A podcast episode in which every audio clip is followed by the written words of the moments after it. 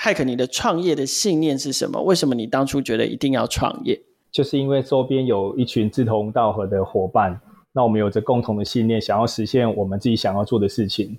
我们想要把这些想法化为现实，但是我们如果身在各行各业当中，我们永远没办法群聚在一起，所以我们决定创业，才能尽量去创造我们的未来。哇，听起来很像那个海贼王的故事，还蛮老套的。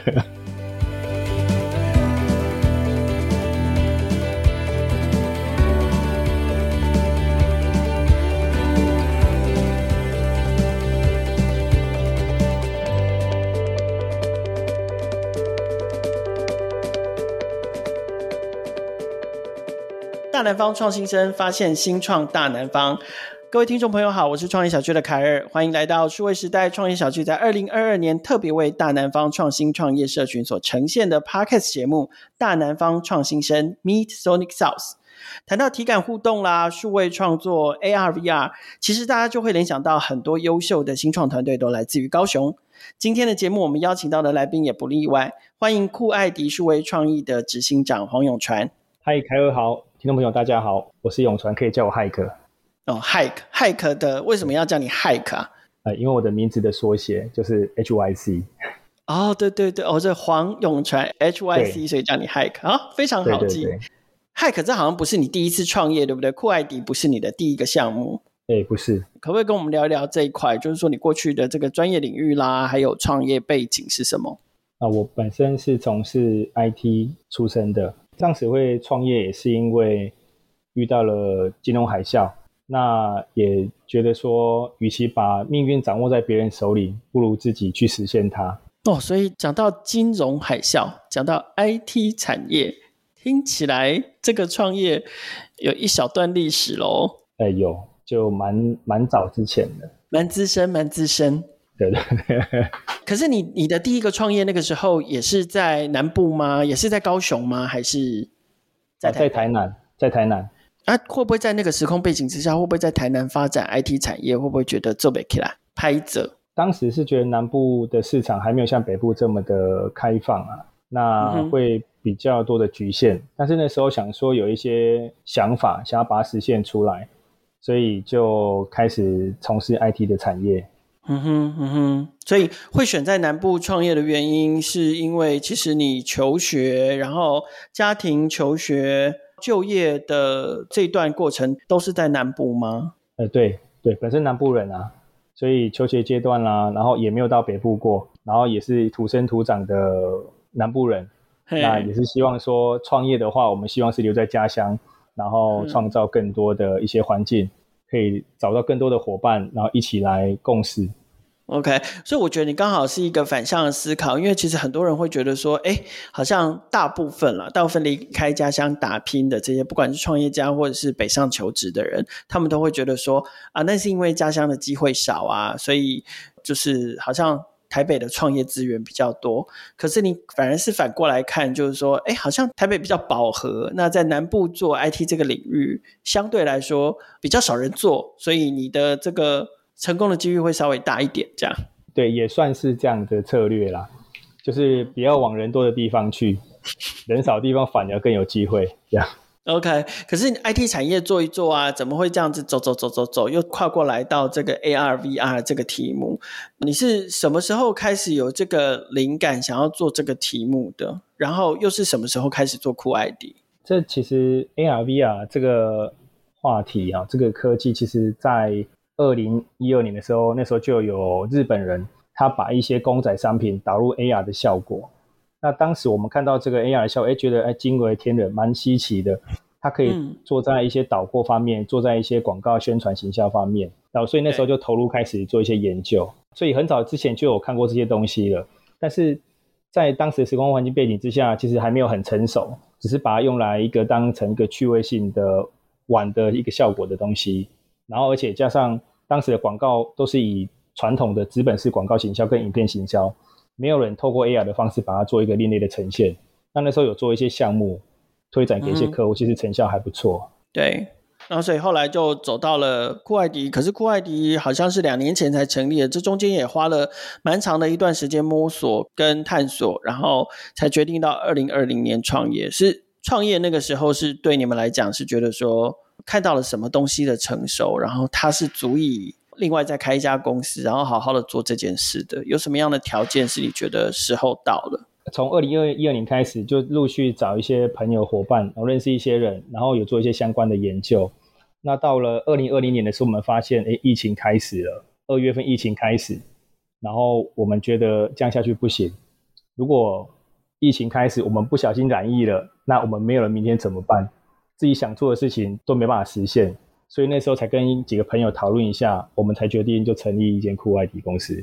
所以竟然是受了疫情的影响，而这个影响可能不是跟商业层面是有关系，是影响了一群志同道合的朋友，觉得说如果心里面有梦，然后没有去做，没有去实现的话，因为疫情的变动所带来的不安全感，你可能会不知道明天会变成什么样子。所以是的，想做什么就趁现在。对，没错。OK，好了，那既然选定了题目，然后决定做酷爱迪的这个事业啊，可不可以先跟我们介绍一下酷爱迪？呃，从成立一刚开始，先在这个就跟你们创业之前是一样的嘛？可能会选一些还不错的 project，还不错的应用来试试看，来尝试来做。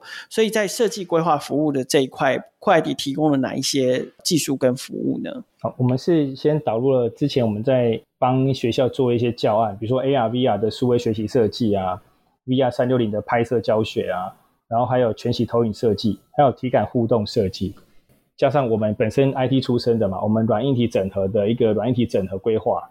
对，那像以 AR、VR 的数位学习设计来说啊，因为之前我们就有帮一些学校做一些教案设计，那我们成立公司之后，我们希望再把这些产品把它更加的全面的产品化。然后把它做出一个不一样的面貌，呈现给这些教育的单位。嗯哼嗯哼，所以这是在教育这一块。然后，对，像我知道，就是说你们有做 VR 三六零的拍摄服务，那这主要是提供什么样？因为 VR 三六零三百六十度的拍摄这件事情是困难的吗？其实只要有设备都可以，但是你要把它变得有趣，然后把它变得更生动。互动的效果的话，其实是需要一些规划来去做一些呈现的。所以，像我们这一次在今年台北时装周，我们也是跟设计师合作，就是用 VR 去建构一个品牌的服饰，把它呈现在虚拟世界里面。因为该设计师啊，黄设计师他其实以往是透过实体的活动推出一个快闪的活动。对。那我们这次是跟 Uber E 在平台上面推出一个快闪品牌快闪店。用服装秀结合台湾美食夜市，这是一个新的创新体验。然后是在 Uber Eat 上面，哦，它是一个网站。然后我们是跟设计师做一个线上品牌的快闪店，等于是在这个三六零的网站里面，我们可以看到它的服装秀，而且也可以结合在地的台湾夜市美食做一个连接。觉得这个美食不错，我们可以点选它去下单。哦，OK，OK，所以就是在服装秀三六零的服装线上服装秀的过程中，因为它的服装设计跟这个夜市美食是是有主题上面的呼应的，所以你在看秀的同时，也也看美食，然后对延伸到线下的体验，就是说，如果你真的对这个美食啊食指大动，真的很想吃，就可以马上透过 Uber Eat 也都串好了，马上透过 Uber Eat 就可以订。对对对，没错没错，这是一个蛮特殊的一个创新体验。是是是，等于是说，呃，服装本来是实体的，透过 VR 三六零，我们把它虚拟化了，但是整个 experience 因为在结合实物的关系，又把它往线下导，这样子。对，没错没错。OK，但是 VR 三六零的拍摄跟这个整个内容的 content 的 create，其实还是有实体的这个根据嘛。那其实我知道你们还有另外一个服务，就是像全息投影设计，它就比较像是。无中生有，或者是把本来已经不存在的东西，再次透过全息投影把它把它重现出来。对，全息投影设计的话，其实也是以前就有相关的类似的案例啊。像日本他们其实就有那种虚拟偶像，它可以透过舞台做一些展演的活动。嗯哼。那我们是着重在设计在一些展览馆里面做一个虚拟导览员的概念。嗯哼，OK。然后你们也做体感互动设计。对对。OK OK，然后除了你刚刚提到那个台北时装周的应用啊，我知道你们好像也跟艺术展结合，就是有一个什么 Good AR，这个部分是什么？这是我们公司自有产品，因为当时我其实这个关系到我们团队的成员啦，我们团队成员有一个是艺术家，那他也是 在二零二零年，然后也是就是我们刚提到的嘛，我们有一些共同的信念，然后也觉得。再这样下去，人生就是会一直重复的上班下班上班下班。对，那所以他就毅然而然就决定辞职。那我们就投入到酷爱迪那一年哦，他有参加一些活动，像不晓得你有没有听过，一个是一起加油的那个活动，就是一个艺术家平台。在社团里面，然后就是因为疫情的关系，然后导致，比如说很多的艺术的展览啊，或者是原本在实体空间有展示的艺术作品，它顿时少了很多实体的这个观赏跟销售的管道，所以他们最后就是让艺术家，而且很多插画家其实有时候是靠创作或者是做周边产品为生的，可是因为疫情的关系，就是少了很多这种商业机会，所以他们就在。发起了一个社团，然后在网络上面销售自己的产品，这样子的创作，销售自己的。对对对，你好了解。有有有，因为也有朋友当时有有参与这样的运动啊，所以他在我朋友他在当时这个平台上面其实还卖的不错。然后那时候开始，他从事设计大概快二十年了。对，他从求学阶段就已经在做了。是，然后到这个一起加油参与这个活动之后。开始陆陆续续有一些人找他设计一些商品，那本身他有一些创作理念，那我们就想说，那倒不如我们就把这些创作理念，把它结合 AR、VR 的设计，让它变得更互动有趣，而不是只有传统的，哎，看到一个相照片、一个作品就静态而已。我们希望让它可以活灵活现动起来，所以我们就有一个自己的 Good AR 的一个 App，可以看这些作品。我觉得骇客很有趣，骇客看起来好像很理工男，可是我发现你都有一些就是创意啦，或者是新奇啦，或者是浪漫的灵魂藏在里面呢。然后呃，我知道你们还有做互动游戏教育的 App 吗？可不可以跟我们分享一下？就是就是像你们做互动游戏教育啊，就是游戏化，然后互动，然后做教育，大概这几个把它结合起来，听起来都能够理解。那这部分的作品是什么？哦，就是。游戏化这个名词一直是一个很热门的关键字啊，就是任何事情都可以套用游戏化啊，例如行销活动啊，可以透过游戏化加强粘着度跟提高客户的参与度跟忠诚度。那或者是工作管理游戏化也可以激励员工的效率。那我们想到学习，其实在我们求学阶段不免的就是填鸭式教育嘛，然后一直都会被灌输说你一定要念好书啊，然后课本啊，每天看书啊，念书啊。但是如果可以把它游戏化的话，是不是可以让小朋友？或学生，他可以自然而然的透过游戏当中更快的吸收这些知识，然后去转化成他所拥有的一些武器。人家说知识就是力量嘛，那他学越多，当然他的武器就越强大。那所以我们从国小部分扎根，以防灾教育来说，我们有跟学校做合作，像小林国小，我们有帮他做一个密室解谜，结合 AR 结合 VR 的一个套餐，帮学校透过情境环境教育。然后在校园里面做 AR 的探索，探索完之后，我们到 VR 里面去体验什么是防灾的重要性。比如说，我们今天进到一个屋子里面，那可能浓烟密布。那假设说你今天人不在现场的时候，你不可能体验这种灾害的恐怖性嘛？但是我们透过 VR，对对对，无感体验。我们透过 VR 的方式，让他在这个 VR 的沉浸体验里感受到哦，火灾原来是这么可怕的。那他要怎么去逃生？我们在里面设计一些环节。透过密室解谜的概念去呈现这样一个包套方案，其实我们在当时学校还蛮肯定的。那后续有些学校也其实陆续找我们去规划这样类似的案件。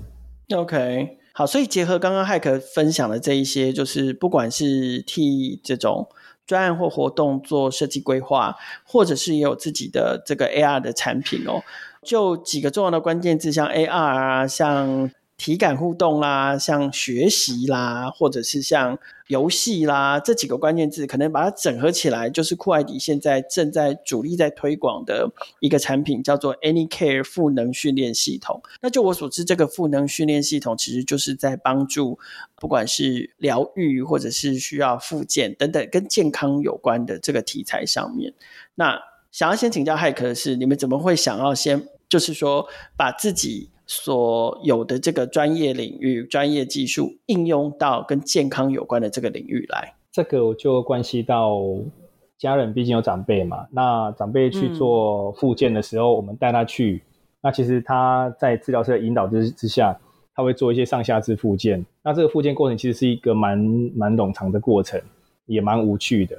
那我们想说，哎，既然做这些事情这么无趣，那我们是做科技的，是把无趣变有趣，把它变游戏化。那是不是我们可以把这两个结合起来，让复健的人不再只是去那边就是做个复健而已，反而可可以让他有一个目标可以去达成。那这个游戏结合复健，可能是一个蛮有趣的题材。我们就开始往这方面去琢磨。那那时候有其实有跟一些治疗师聊过了。谈过这方面的训练，他说其实他们也有这方面的需求，因为他们目前没有一个比较比较专业专门的一个软体可以去帮他带这些训练，所以他们是找市面上的一些游戏来去做。那游戏我们讲到的像 Switch 好了，那治疗师讲到的 Switch 其实有用，但是问题是它是给健康人在用的。那如果他今天用在附件上面，可能又太快，对，没办法调控，那我们就。开始发想做一些游戏式的一些构想，然后才发展出我们 AnyCare 训练系统，然后把这些系统导入到场域里面实证之后，发现，哎，其实还蛮蛮有效的。嗯这可以降低治疗师他们的一个人力的负载，也可以更有效的提升老人家他在训练的意愿，也可以做一些数据收集。OK，我知道，就是说，也许有些听众朋友他可能还没有到。这个人生阶段，就是家里有需要复健的长辈啊，或者是甚至是自己，自己可能也还没有到那个经验。可是事实上，其实就是做复健这一件事情啊，对于有需要的长者来说，它其实是一个很漫、很漫长的过程，因为他必须要非常有恒心嘛，然后持续的这个日复一日的一直重复去做这这样的训练。然后第二个是他看到成果的那个进度是比较缓慢的。就是说，对，他不太可能从手无力到复健的两个礼拜之后，他就突然的可以提两瓶矿泉水回家。他可能要花很长很长的时间才能恢复到原来的功能。所以我觉得，也许透过游戏化，透过设定目标，在复健的效果还没有那么快出来之前，可是可以先让他们在这个训练过程中达到某一些目标是。可以支撑还有激励他们继续做下去的那个动力，对不对？是的，没错。嗯哼，那你们只针对老人吗？就是说这一套 AnyCare 赋能训练系统主要是针对老人吗？那它有没有针对其他的族群？再来是在动作上面，主要是针对哪一些身体的部位？我们是针对上肢跟下肢附件。我们有一个案例是一位老伯伯啊，他以前是厨师，那透过我们的训练系统，他去做附件，那他。可能在以往的训练当中是蛮无趣的，做一些肢体上的上肢附件。但是我们的内容是透过一个送餐游戏，那老伯伯他其实玩的非常有趣，因为这这个跟他以前的职业很符合，所以他在玩的过程当中，他可以体验到以前在工作那种时光。嗯哼，所以他会有一些成就感。嗯哼，嗯哼。那你们的这套系统啊，除了就是像针对，因为我们前面提到大部分都是老人家嘛，那除了老人家之外，它有其他适用的族群吗？还有就是说，在这个训练过程里面，我们主要训练的是身体的哪一些部位？我们这套软体啊，不是只有老人家可以训练，其实小朋友也也需要。那像我们除了上下肢附件以外啊，像包含我们的专注力、还有反应力、集中力，那个其实都是可以训练的。那所以我们针对这一套，我们还有去跟幼儿园做一些合作，把这套系统导入到幼儿园里面，让小朋友去做这样子的前后侧的比较。那效果也是有蛮明显的一个成绩在。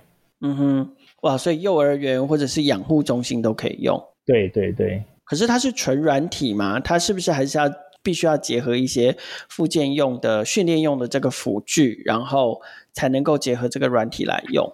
在老人端呢，我们是跟医院合作，是透过我们的感测器结合到他们现有场域的一些设备，然后透过这些感测器去侦测他们的一些动作。那把这些数据传输到我们的后台上面做一些分析，那可以给治疗师有一个报表平台可以看，等于是我们在他的现有设备里面做升级，而不是只有请他把整套设备换掉。嗯哼，所以这样其实对场域来说，他们的负担也会比较轻松。呃，对，花一点点费用，他就可以得到大大的升级，把平常比较无趣的训练变成一个有趣的游戏式训练。嗯哼，OK，那你们怎么跟他们收费呢？就是说，你们是采用比如说软体买断制，还是是订阅制，还是是一个什么样的收费服务来跟这些场域还有使用你们解决方案的对象来收费？我们是先买一个感测器加一个软体的授权，但是我们有结合云端的服务，等于是云端服务是每个月付月费。那你只要买这一套系统，你本身就可以做单机的附件训练。但是如果你如果买了云端的服务内容的话，你可以除了透过云端去收集数据以外，还可以做连线的互动。OK，所以其实有数据这件事情，其实对于这个提供场域，然后提供这个赋能服务或附件服务的场域来说，其实是很重要的一件事情嘛。因为第一个是不是它至少可以减轻这个训练师的人力负担？对，因为以往台湾的疫病比比例还蛮悬殊的，一个治疗师他到现场可能针对几个患者去做开数位处方签的动作。那他在指导过程当中，他没办法去分身去服务更多的人，那就变成说这些老人家有没有训练到位，他根本不晓得。但是我们可以透过后台的数据收集，让他治疗师可以在后续追踪的时候，知道说老人家到底训练量到底够不够。那这件事情其实帮了治疗师蛮多的忙的。嗯哼，嗯哼。然后有累积的数据之后，其实也可以在设计这个训练课程上面，对他们来说也是一个很好的回馈嘛。哎，是的，没错。好，那这套系统就是说，你们自己定位它就是一个 B to B 的服务吗？还是未来你们也会希望它可以推广到每一个有需要的家庭里面去？我们目前是针对 B to B 的服务做一个试验，那也希望说未来是推广到家庭里面。毕竟现在疫情开始了，大家如果跑到这些医疗院所，其实大家也会怕有一些风险在嘛。那我们现在正在研究相关的一些配套措施，可以把它这些设备借由一般我们平常看到的，比如说脚踏车、健力车，然后或者是一些可以拿来做训练的设备，加上感测器，就可以变成一个有趣的训练模式。我们正在研拟相关的一些配套措施。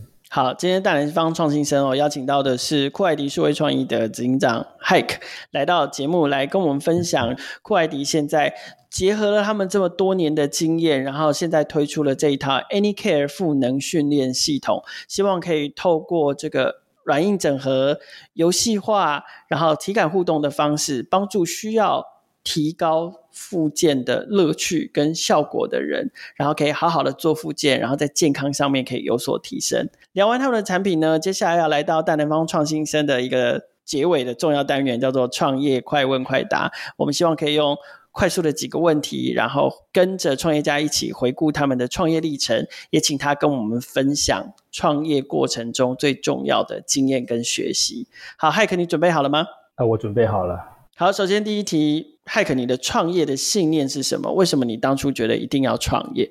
就是因为周边有一群志同道合的伙伴，那我们有着共同的信念，想要实现我们自己想要做的事情，我们想要把这些想法化为现实，但是我们。如果身在各行各业当中，我们永远没办法群聚在一起，所以我们决定创业，才能尽量去创造我们的未来。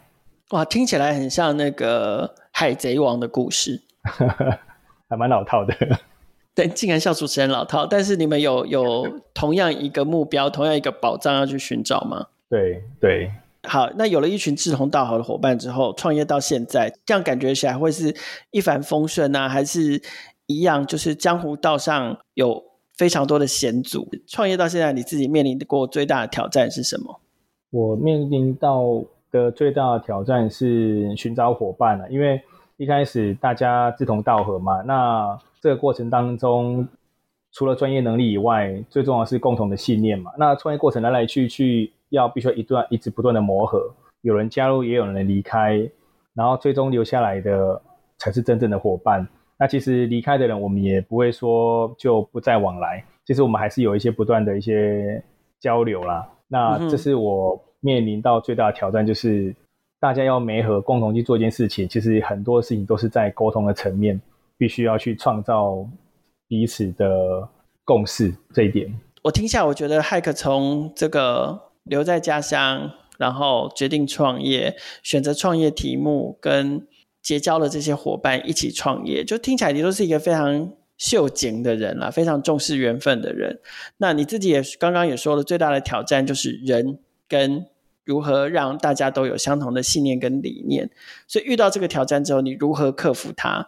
你克服这个挑战的学习是什么？就是唯一就是坚持啊，坚持是一件不容易的事情啊。然后顺境一切顺顺利利，但是当逆境来临的时候，面对各种的挑战，很有可能被击败。但是唯有坚持下去，才会有希望。就是比如说，我们今天各在开会的时候，如果大家彼此意见不相左的时候，我们没有好好的再去坚持的沟通下去，最终会面临到什么？可能会各走各的。